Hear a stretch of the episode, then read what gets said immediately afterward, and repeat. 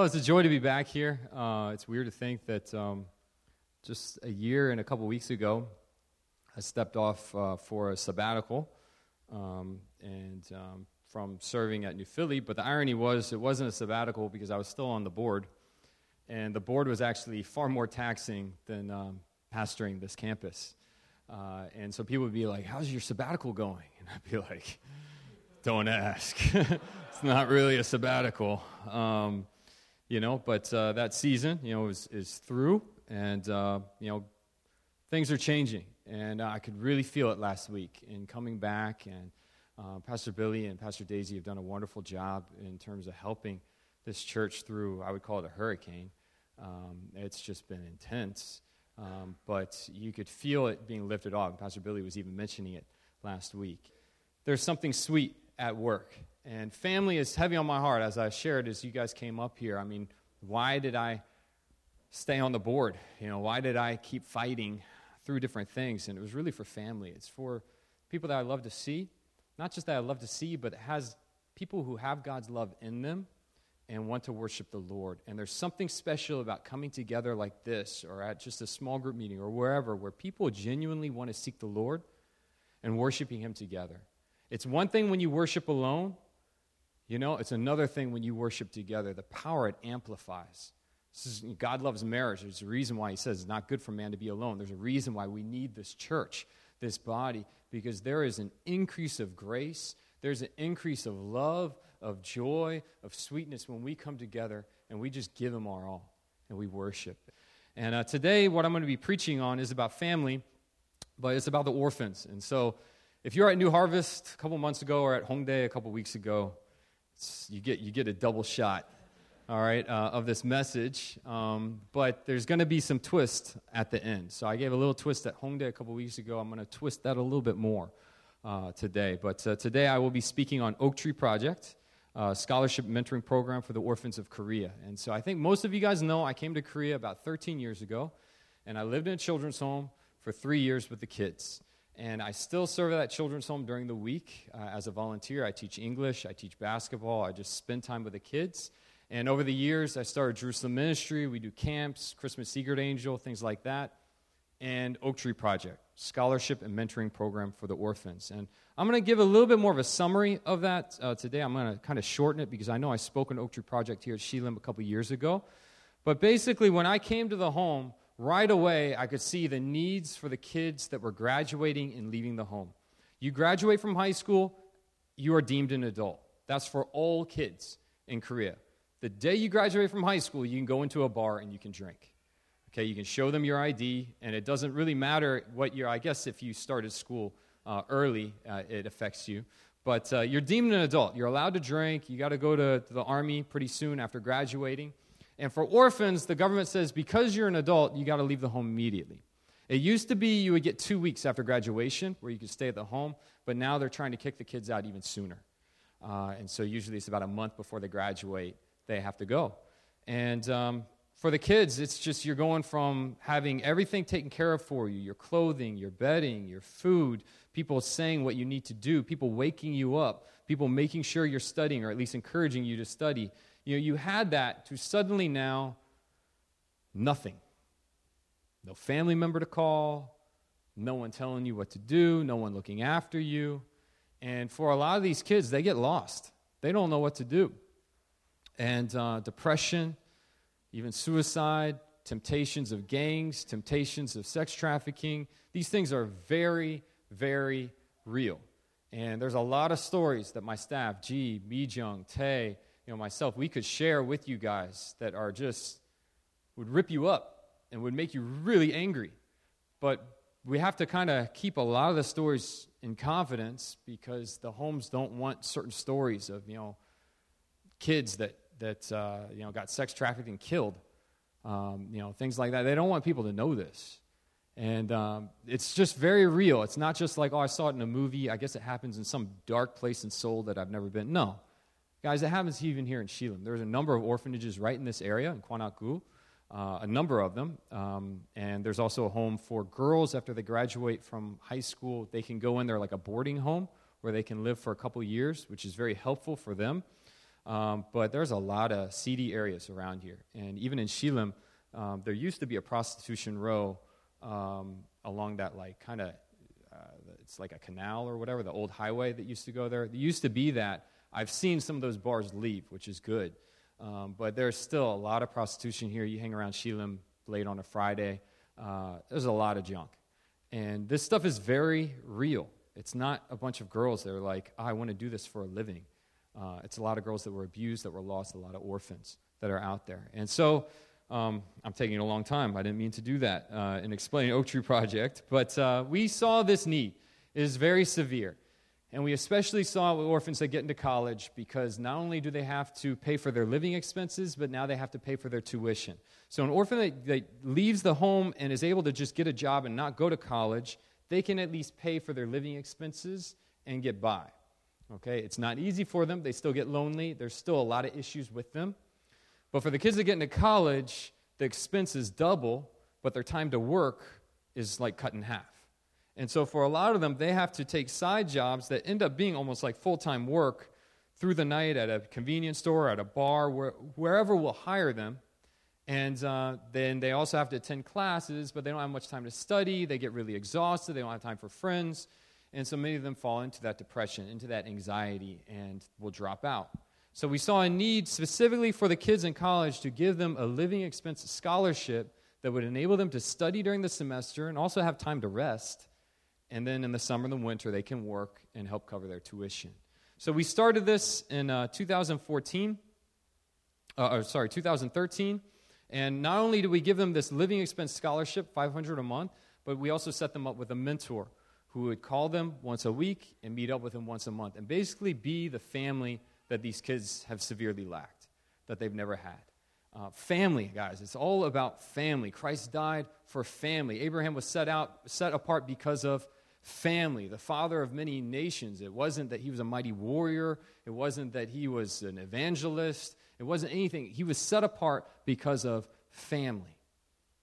That's what God sent his son for. That's what God desires. He sets the lonely into families. This is his heart. And uh, so we set that up. The mentor we've seen has been far more powerful than the money. The money is like the bait to get the kids onto the program, but it's the mentor that starts giving them love and even discipline that they've never gotten, and that's when we see the changes in the kids. I'm going to sh- fly through some pictures right now. Uh, so this is, it's, it's going to get brighter uh, in a moment, but this was taken in two thousand thirteen, our first year. We just took four students, and my staff mentored each of them. Next slide. This is uh, two thousand fifteen. This is our second class, and we also had a few students carry over. Uh, next slide.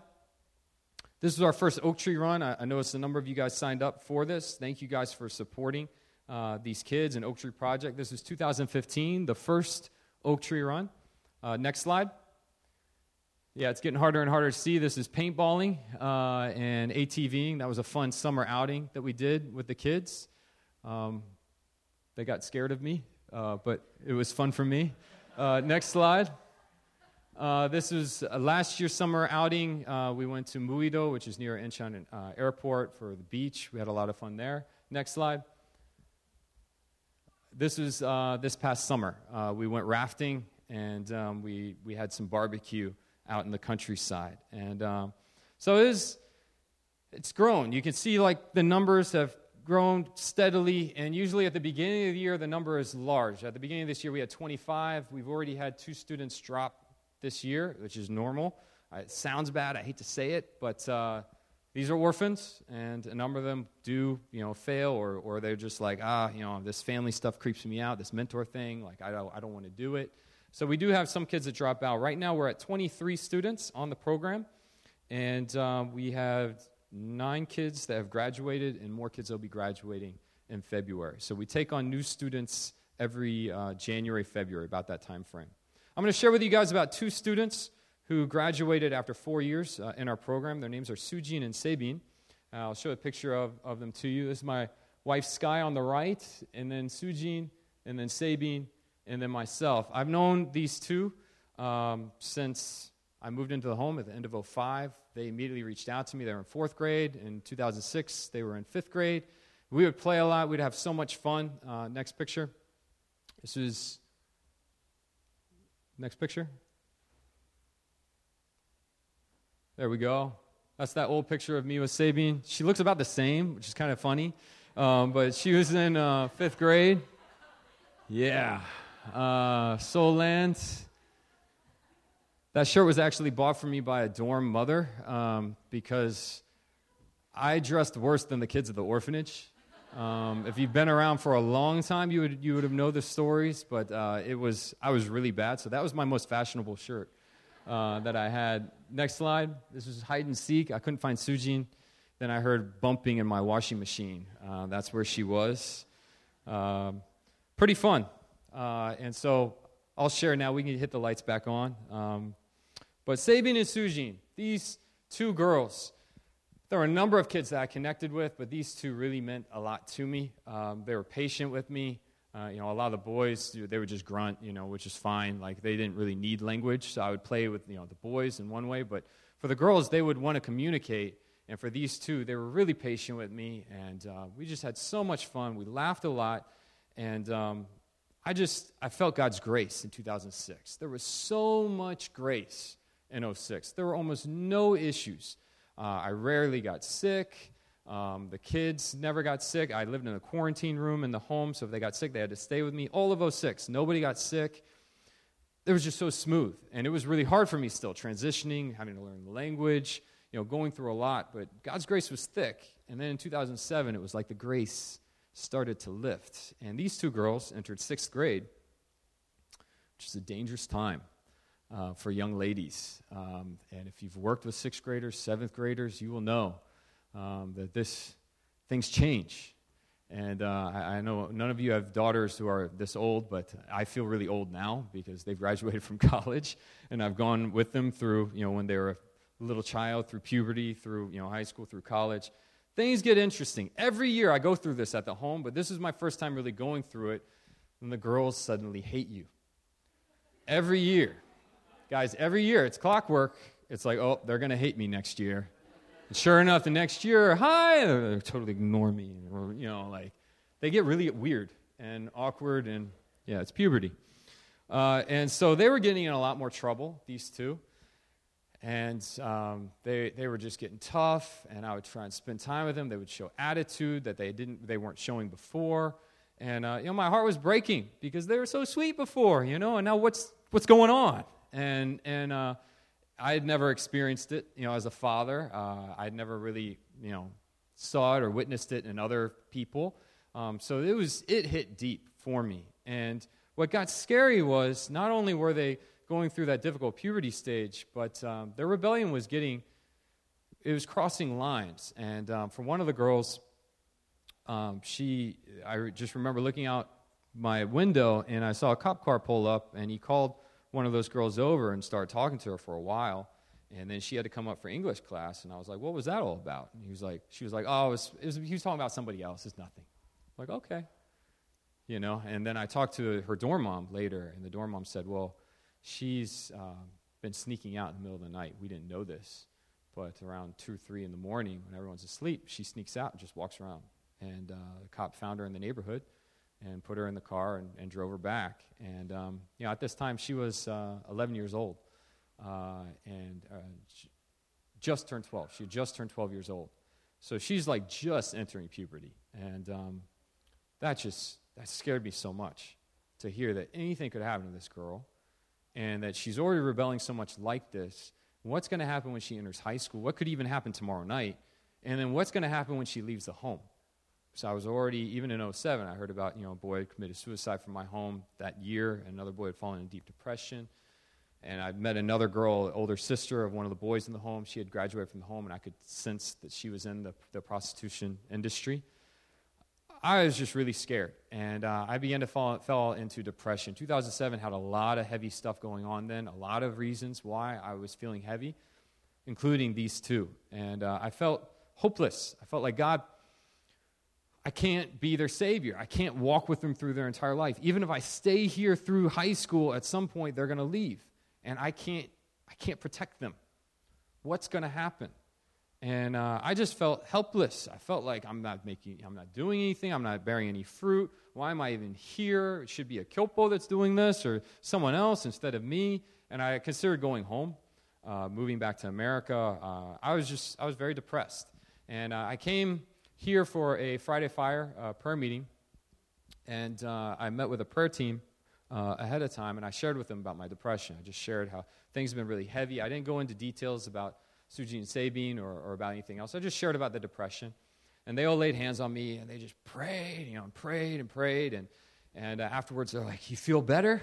And I'm like, yeah, you know, but I didn't feel I didn't feel any better at all, guys. I mean, it was just like, well, oh, well. And uh, I went out and, you know, in, into the, the prayer meeting, and I just told God, you know, it's kind of like that song, It Is Well With My Soul. I was like, God, you know, I, I still feel horrible. But I'm still just going to worship you tonight. I'm just gonna I'm just gonna bless your name because you're worthy of it. And uh, I worshiped. And uh, after that Friday Fire, one of the prayer team members came up to me and she said, "Now, J M, while we were praying for you, I saw this vision, and in this vision there was this balcony, and these two young girls running, and they jumped off the balcony. And then I saw you running up from behind, and you ran to the edge of the balcony, and you reached down, and your arms they just like." It wasn't natural. They just stretched, and you're able to catch the girls before they hit the ground. And you lifted them up onto the balcony, and they were in front of you, and suddenly I saw all these kids in front of you as well, and you went to hug them, and your arms just stretched out, and you were able to hug all of them. I don't know if that means anything to you, but, you know, that was the vision I saw. That's, that's, that's what she said, and, and, man, it hit me deep. And I knew that her vision was of Sujin and Sabine. And it was of them jumping off the balcony. And that, you know, the way they were living, the way that they were changing, the way things were looking for them, that was likely going to be the end result. But me reaching out and stretching, what that symbolized was in the natural, yeah, I couldn't do anything for them. You know, I could protect them up to a point, but at some point I can't reach. But in prayer, by God's grace, by His power, by His Spirit, these girls are going to be rescued. And that, you know, when orphanages, we go into North Korea and we start taking care of orphans there, you know, there's probably not going to be maybe enough workers to, to hug and care for each and every one of them. But by God's grace, by His mercy, somehow, just one hug or just somehow, all these kids are going to feel that love and they're going to be safe in our Father's embrace. And that was God encouraging me to not give up. He was encouraging me to pray. And to trust the results to Him, that the results aren't what He's looking for. It's, it's just love. Just walk with God and love. Leave the results to the Lord. Trust that the Lord is good. Trust that God cares about those that He puts on your heart. Because if you experience love, your love comes from God. We love because God first loved us. So when you care about someone, that means God cares for them too. Okay, so don't fear. Pray. Pray for them. Love them. But don't even pray out of fear. Just pray out of love. And uh, so I did that, and um, you know, thankfully after that awkward two thousand seven, two thousand eight, they started returning to normal, and I learned that every year the girls would start to do that. It, bra- it still breaks my heart when these girls hate me during that like year or two, uh, but they turned back to being sweet, Sabine and Sujin, and you know, they still had their rebellious sides and whatnot, but I continued to teach them through junior high. We had a lot of fun, and then they hit high school, and I almost didn't see them at all. They went to school, then they went to Yaja, which is after school. They would come home around eleven, eleven thirty at night. And uh, I would see them at Lunar New Year's and at Chuseok. And um, when they graduated, uh, we had started Oak Tree Project, and we were going into our second year. And uh, I was just so excited. I could see God's grace from my prayers in two thousand seven up to that point in two thousand fourteen, that where I thought these girls, when they would graduate, they would just be on their own. Now we have this Oak Tree Project, and I can get a mentor who will reach out to them. And I can, you know, they can also be paid financially so they won't be tempted to fall into those traps of society. And uh, we had enough funds to accept Sujin, but we didn't have enough to accept Sabine. And she had to be cut, and my heart broke. And I was like, God, where, where's your answer? You know, I've been praying all this time, and I had to do that whole thing, like, all right, God, I just entrust her to you. I know you'll take care of her. Um, but a couple weeks before the semester began, uh, I got a call from one of the supporters, a prayer supporter for Oak Tree Project. He gets our monthly updates. And he said, hey, you know, I felt like I, I God leading me to give enough funds to cover an extra scholarship. Is there any student that didn't get a scholarship? And I immediately thought of Sabine. And I got so excited that God was providing for her. And I called her, and I told her that she was on. And I was just, guys, I mean, tears were coming down my face. I was so happy for Sabine. And uh, so she came onto the program. And for Sabine, I'll share about her. She got into a Christian university, and she studied social welfare. And uh, her mentor is Dahye Jung, who attends Hongdae. And uh, Dahye was just so faithful uh, in caring for Sabine. But Sabine, like a lot of our kids, was very distant, just very measured, very like, I'll go through the motions of this, but I'm not going to really open up about my life. And um, that's what we have to face with these kids. It takes time for them to open. And uh, during Sabine's second year, she told Dahye, I'm going to get baptized. And Dahye was like, great, you know. And, and so Dahye attended the baptism, as did I. And at the baptism, we, we found out that one of the boys getting baptized was her boyfriend. And uh, we're like, great, okay, you know, you got a boyfriend. Uh, and they were dating. Well, then um, Sabine opened up to her mentor uh, a few weeks after the baptism that uh, her pastor that she had grown up with in the children's home told her, uh, Sabine, you should break up with your boyfriend. You see, your boyfriend is um, a friend of mine is a pastor, and that's his son. He's a pastor's son. And pastor's sons uh, shouldn't be dating someone with your background. Um, that's that's just not right. Uh, and so you should break up with him. And, I mean, when I read that update from Dahye, you can't believe how angry I was. Because I, I know this pastor. I've you know, run with him for a long time. And he's a very nice guy. He's a very, you know, he preaches well. But this is part of the stigma here in Korea towards orphans, is that there are lesser people.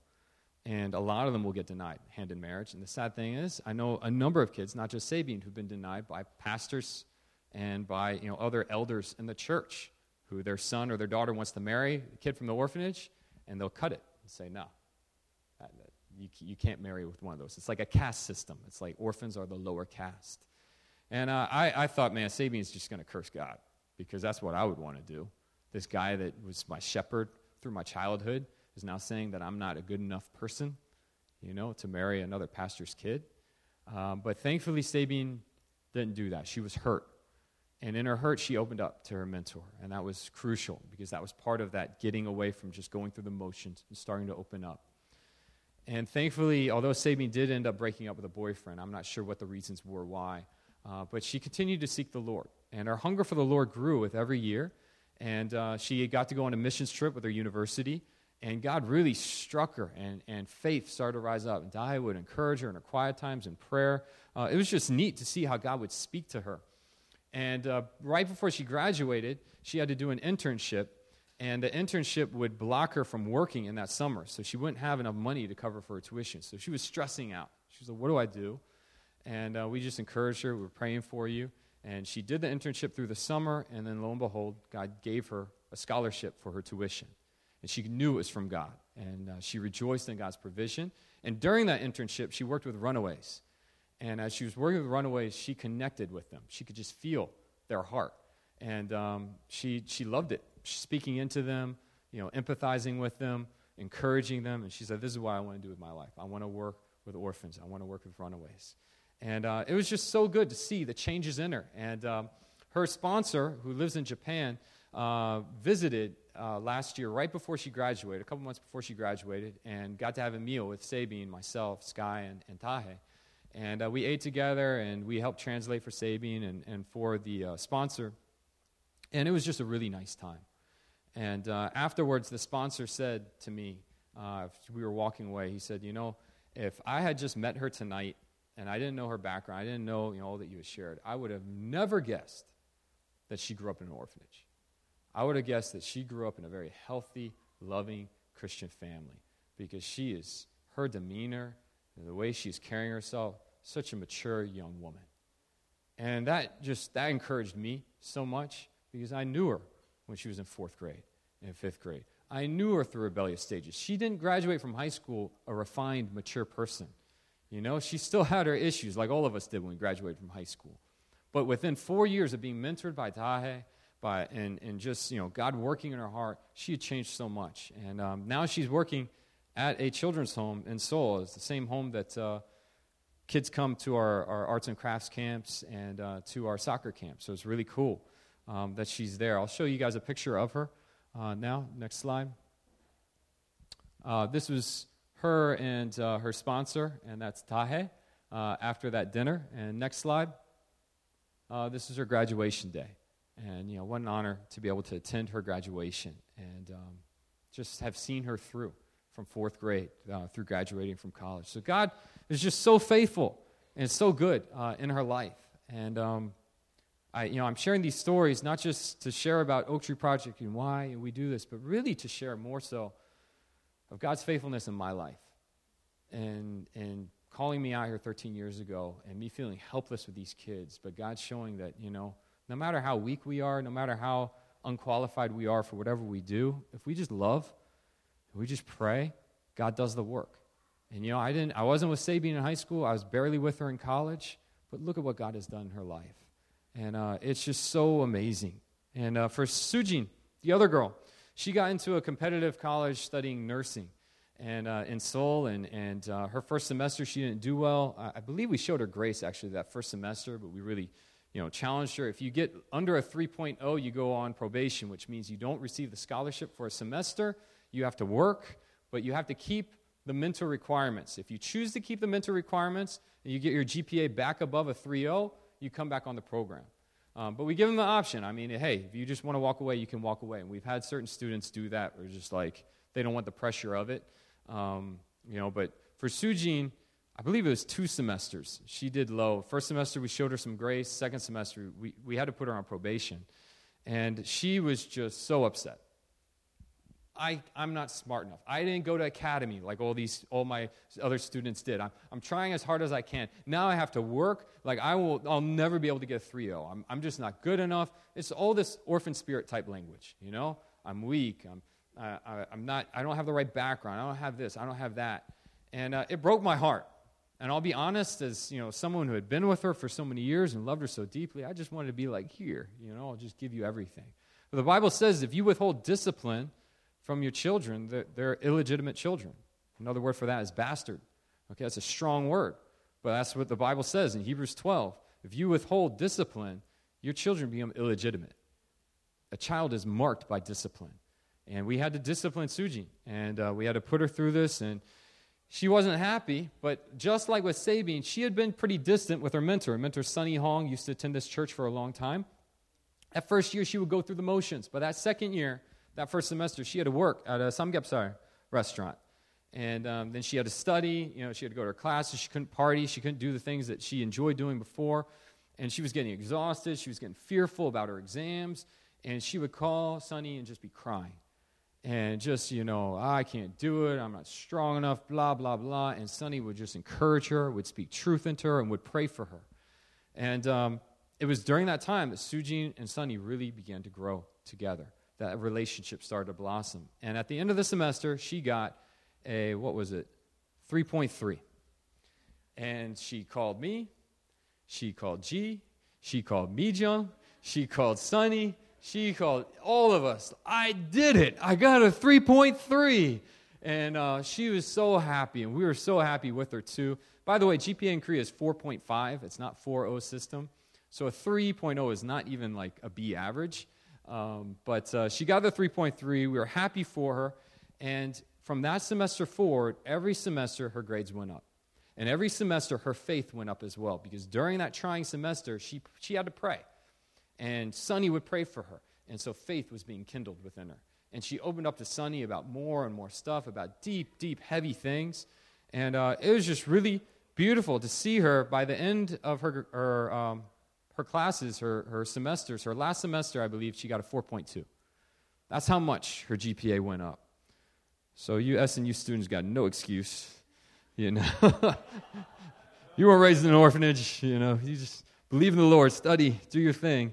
Um, but uh, it was just so amazing to see not just how much she'd grown in terms of her own self-confidence and her identity, but how much she'd grown in the Lord and in trusting in Him.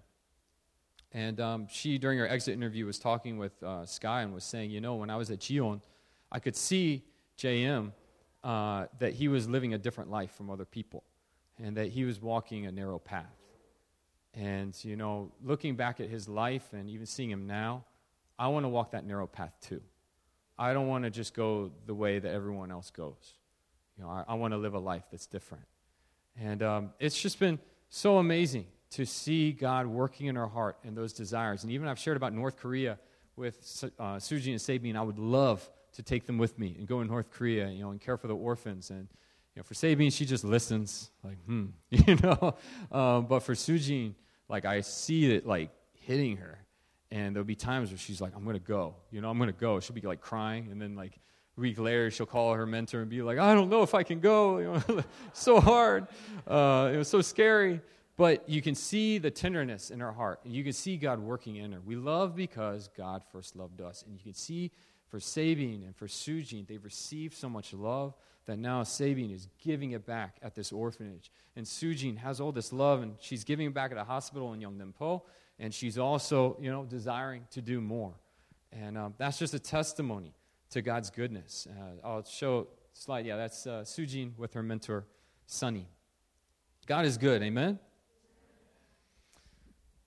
So this is Oak Tree Project. Um, you know, before I give my little twist uh, at the end, I think a lot of you guys are already receiving the prayer updates. Uh, number, you know, there's a number of you in here who have been serving as mentors as well. Um, but if you aren't receiving the prayer updates, I want to encourage you to go over to that little table, um, pour yourself a drink, and write down your name and email address. We'll send you twelve emails a year, monthly update, stories about the program with some prayer requests. Um, it would mean a lot for you guys to be praying for them. Uh, if you want to get financially, uh, I'll email you the different information. Uh, Oak Tree Run is already closed, so you know we, we can't take on more registrants for that. Um, but your prayers would mean a lot. Just your prayers, keeping connected. And if you want to be a mentor, if you're going to be in Korea for the next two to four years, you are ninety, might be ninety-four, might be our cutoff this year, nineteen ninety-four uh, or older. Um, please check that you're interested in becoming a mentor, and uh, we'll be in touch with you about that. All right, you guys ready for the twist? I'll take that as a yes. Deuteronomy fourteen, twenty-eight, and twenty-nine. Let's get that up there. All right, I'm going to read this to you guys. Uh, this is just some stuff I've been chewing on. This this is what I shared at Hongdae, but I'm going to share a little bit more, uh, add to this. Tithing.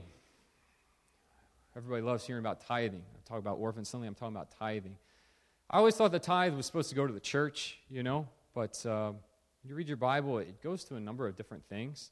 Uh, we need to support the church, and there are a lot of passages about giving towards the church, towards the Levites and to the priests.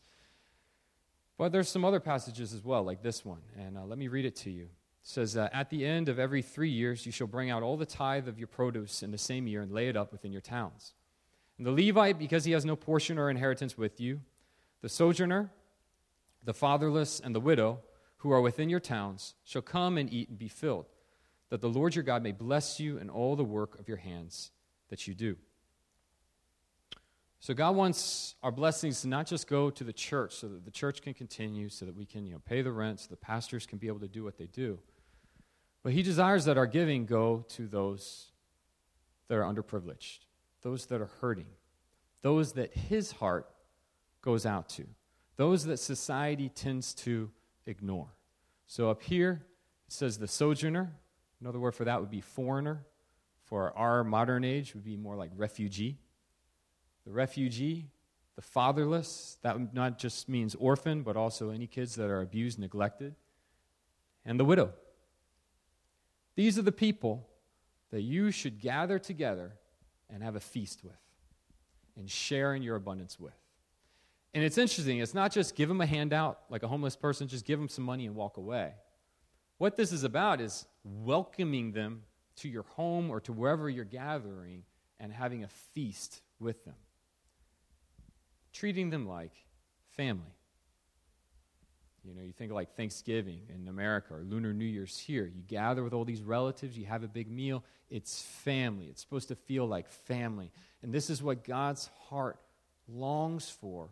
The refugee, the orphan, the widow, the lonely to experience.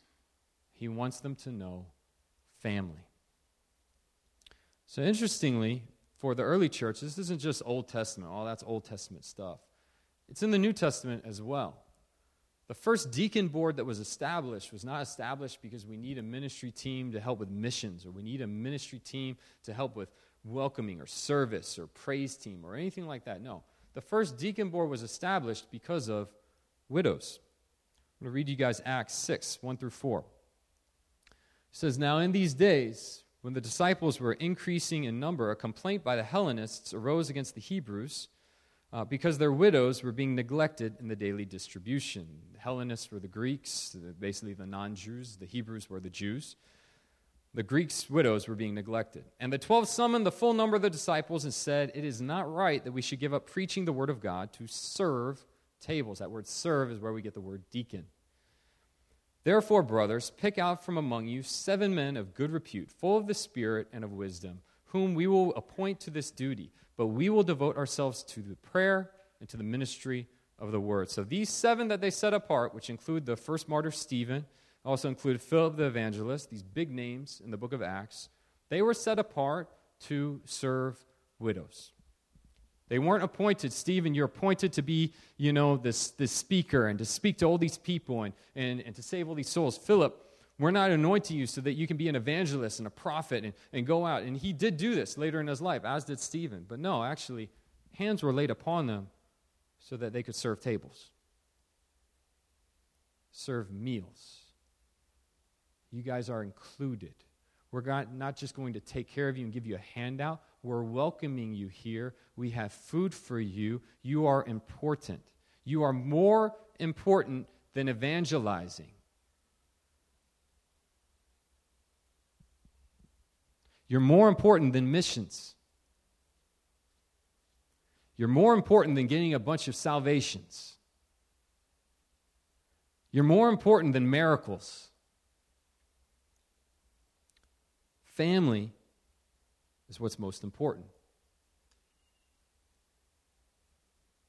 You know, what was the result of these seven deacons being set apart to care for the widows? Acts six, six and seven. It says, there, "These they set before the apostles, they prayed and laid hands on them, and the word of God continued to increase. The number of disciples multiplied greatly in Jerusalem, and a great many of the priests became obedient to the faith." Why did the gospel explode when they took their best guys and made them serve tables?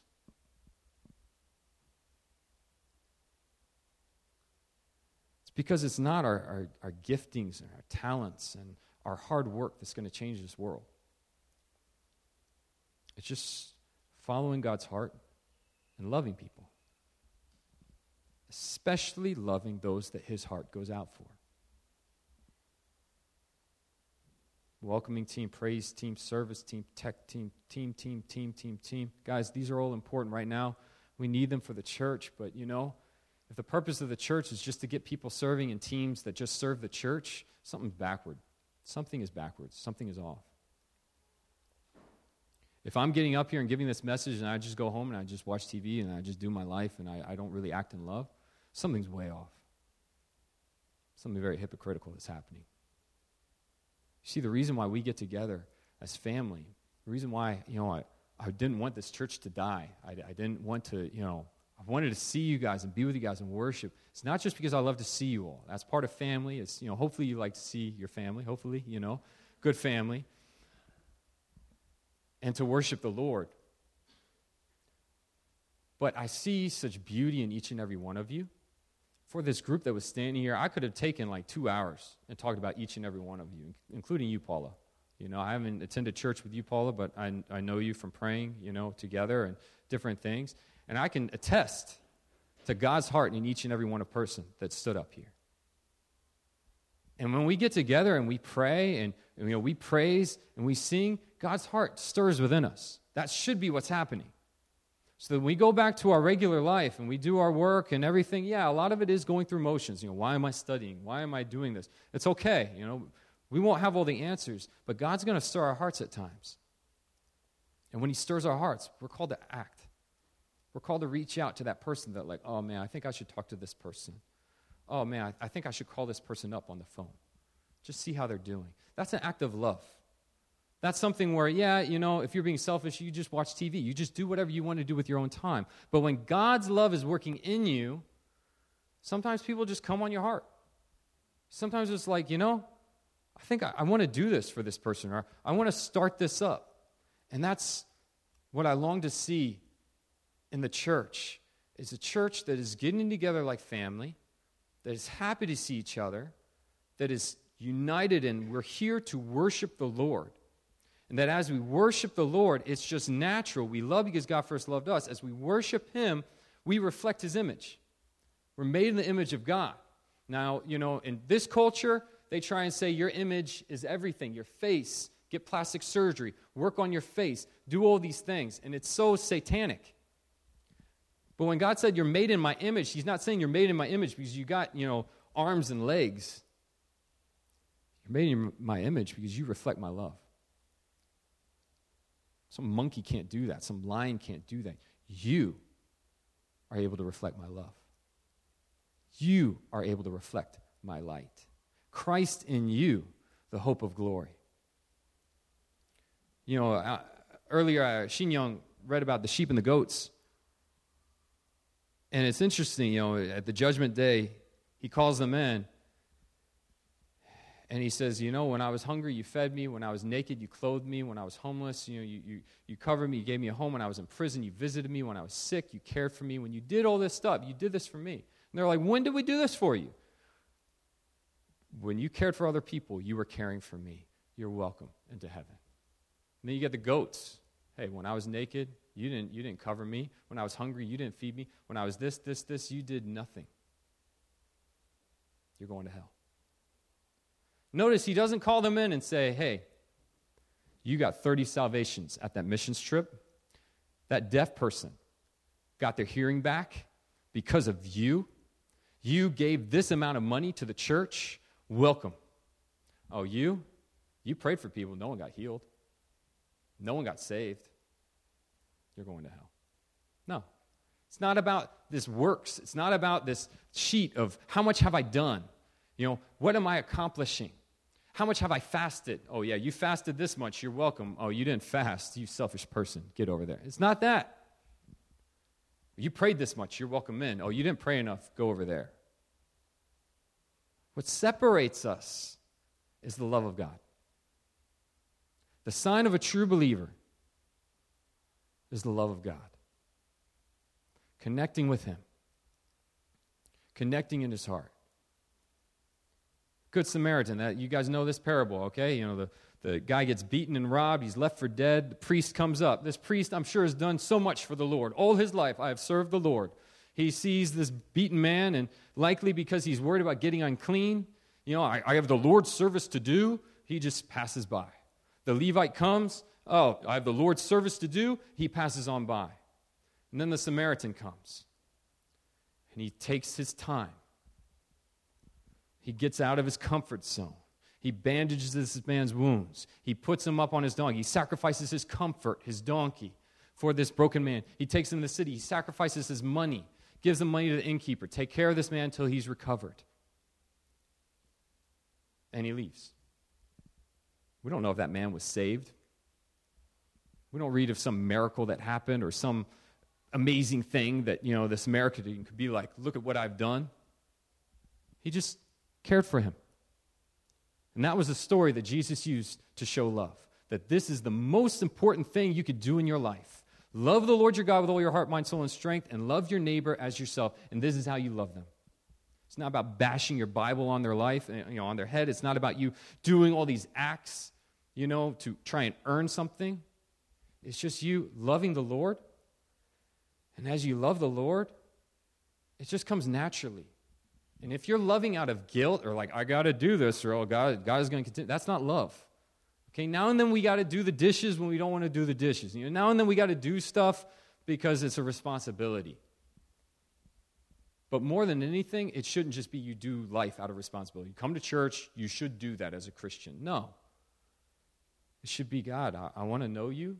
I want to experience you more. And as you experience him more, it's my joy to pray for you. It's my joy to sacrifice my Saturday morning to care for you. It's my joy to just, you know, give some of this stuff. It's not even a sacrifice. Look at what Christ has done for me. Look at how much love I've received. There's no sacrifice. It's joy.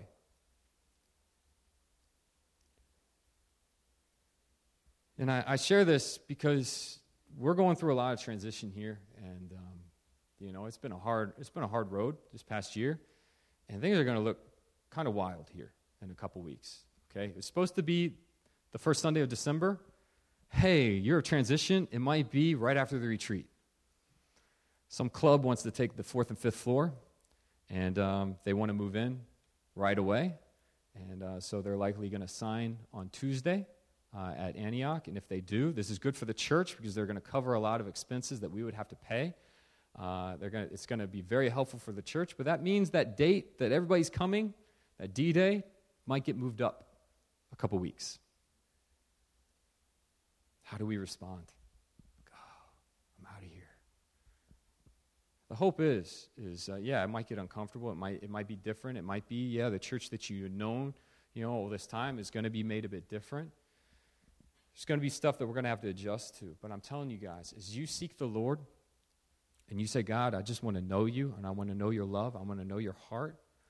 When whatever happens, happens, the merge, whatever, thankfully, this isn't some church split. This isn't some, like, fight or whatever that is happening. This is love. Just like the people that came here, they're not here for, like, weird intentions. It's just love. When these people come, when, when the Hongdae moves over here in November, it may be a little uncomfortable. You may have to sacrifice some of your comfort.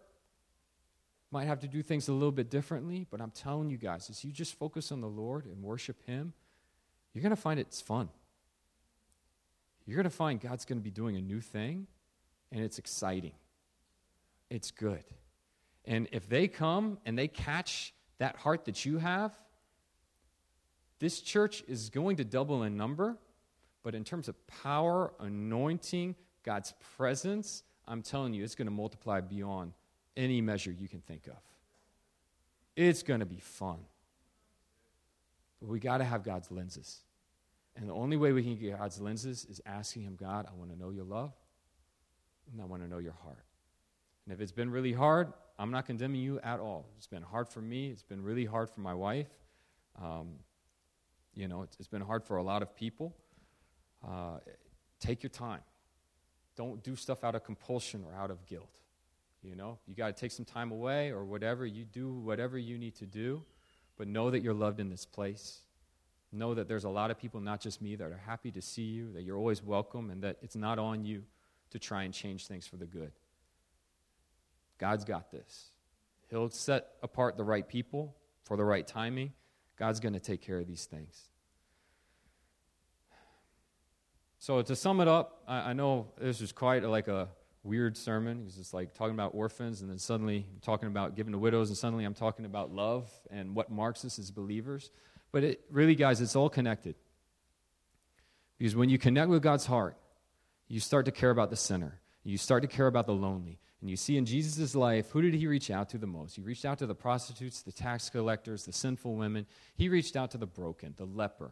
These are the people that He loved to be with because He was a man of love. He hated the religious leaders. I mean, He hated them. Let's just be honest. Let's not say that He spoke, he spoke mean words to the Pharisees who weren't acting in love, but were acting more in that works mentality. I fast twice a week. I do all these things. Therefore, I've earned it. You can't earn it. It's just love. And I just want to encourage you guys, seek His heart. Seek His love. And your life is going to start to flow like a river. And it's going to start to get easier. And these transitions, we've gone through a dark season, but I'm just declaring that this coming season is not going to be like the previous season. It's going to get better and better. And as we just keep focusing on that light, focusing on His heart, we're going to, it's going to get smooth. It's going to be sweet. There's not going to be any sacrifice. And my hope is that in time we will have a widow team, that we will have an orphan team, that we will have deacon teams to serve the refugees, the homeless, to do and care for the people that God's heart breaks for. I believe it's going to happen. Let me close in prayer.